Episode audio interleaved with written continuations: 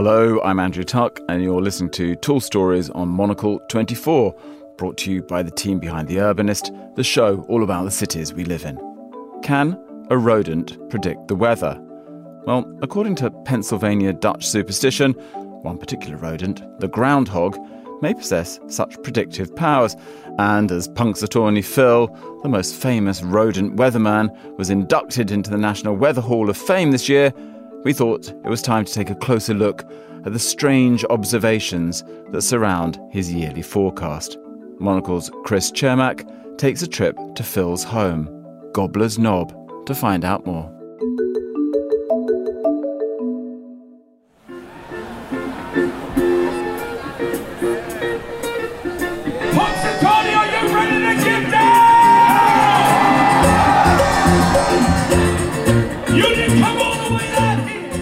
The hosts on stage make no bones about the silliness of all of this.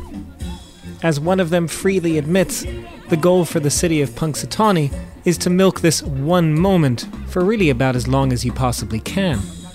So they turn what should be a five minute moment, where a groundhog is woken up and his prediction of six more weeks of winter goes around the world, into literally a five day event. I'm not kidding, there's banquets and lunches, the Groundhog Ball, the talent shows, and bands and food at the Hospitality Village in town.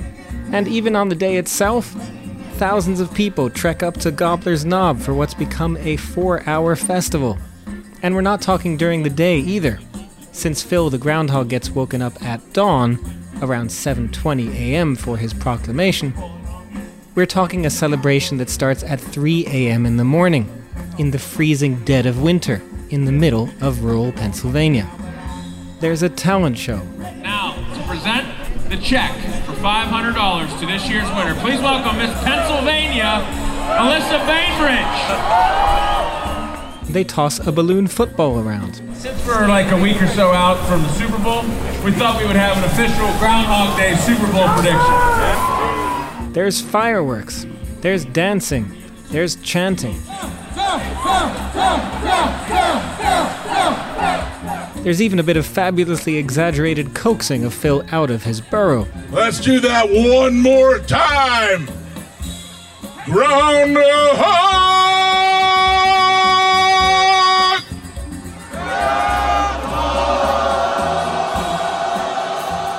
And then there's the wait as they try to actually get Phil out of his burrow. Here he comes. Here comes the little varmint. Phil in there? Come on, Phil. Bring it, buddy. Time to get up, dude.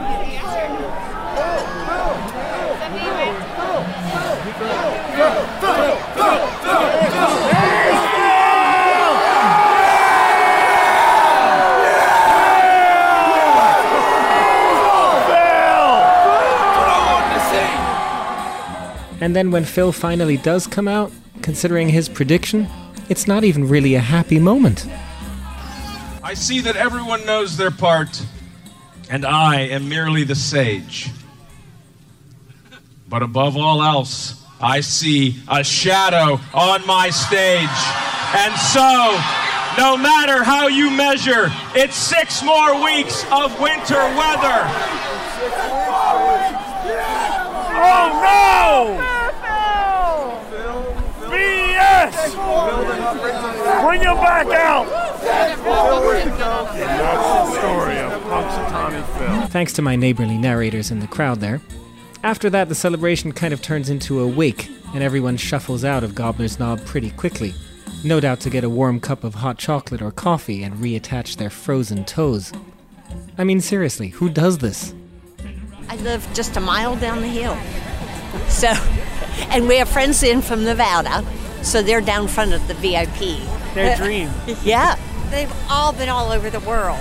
And they are acting like they have never been out of their backyards. They are so excited. and it's so contagious. You know, you have your Bible and you have your flag, and then you have your film. my name is Tom Uberti, and my uh, nickname in the uh, inner circle is the Big Windmaker. And I've been doing this uh, probably since around 2005, 2006. It's, uh, it's always a good time, and it's always a pleasure to meet so many people from not only around the country, but around the world you know, our little uh, our little uh, corner of the world here, about 6,000 people, we uh, we gain worldwide recognition on this particular day, and we uh, we have a very good time with it. What is it about this event? Just tell me from your perspective. It's the people, Chris. You take a small town like this, and you have people from all over the world that come to hear Phil's prognostication. That's uh, that's second to none, in my opinion. So my perspective is uh, that of, of awe. I, I, I'm amazed every year as we host this great tradition, the people that continue to come from around the country, from around the world, like yourself, international, and we're just so appreciative. It's so great. It's a great day, and everyone is always so happy. I always, I always notice that. Even though it's five degrees outside, it's all smiles all day. This last person is Dan Moonshine McGinley. He's the vice president of the Punxsutawney Groundhog Club that runs this whole shindig. We had I had four college kids walk onto the grounds at 2:50 a.m. So yeah, they come that early, and they come at three, and they keep trickling in and trickling in at four and at five, and all of a sudden you look up, the sun, here comes the sun, and there's thousands of people. It's amazing. So there is your explanation from the people who love it most. But there is, of course, one other aspect to this. Punxsutawney Phil is really the world's most famous weatherman, which is why his town calls itself the weather capital of the world.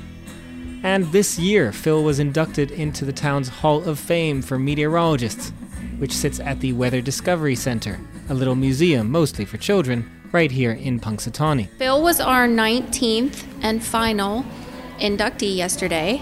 This is Lisa Waksmansky, Executive Director of the Weather Discovery Center.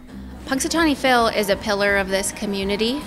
He's a symbol of folklore, of history, of tradition. What does he mean to meteorologists? Well, he's been forecasting the weather since 1887. I mean, that's a very long time, and he does it with 100% accuracy. I can't think of any other meteorologist that can say that same claim with certainty.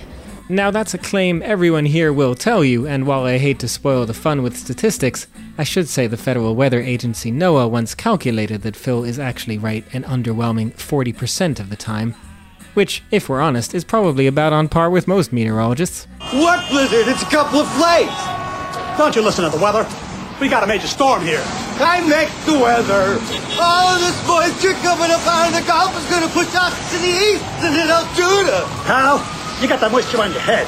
I had to fit Bill Murray and the Groundhog Day movie into this somewhere, but more seriously, Groundhog Day is actually a pilgrimage of sorts for budding meteorologists. I mean, we get a lot of people, you know, that come in and, and they say, you know, we had to come to Groundhog Day and we just love the weather and, you know, my son wants to be a meteorologist. This is Amanda Barrett, Education Director of the Weather Discovery Center. We get people from all over that are just excited about weather and meteorology and Phil and, you know, where better to have a weather museum than the weather capital of the world. So all I can say is carry on, Punxsutawney. I'm not sure you'll get me to trek up that hill at dawn again, but keep doing your thing and inspiring the next generation of weathermen and women from around the world. As a groundhog is my witness, you certainly seem to have a fabulous time celebrating it. But standing here among the people of Punxsutawney and basking in the warmth of their hearths and hearts, I couldn't imagine a better fate than a long and lustrous winter. From Punxsutawney, it's Phil Connors. So long. And for Monocle, from Punxsutawney, it's Chris Cermak. So long.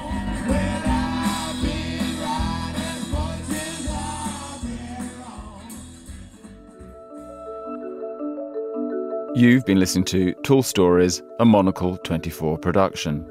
You've been listening to Tall Stories. Joking. Just thought we'd get a repeat in ourselves there.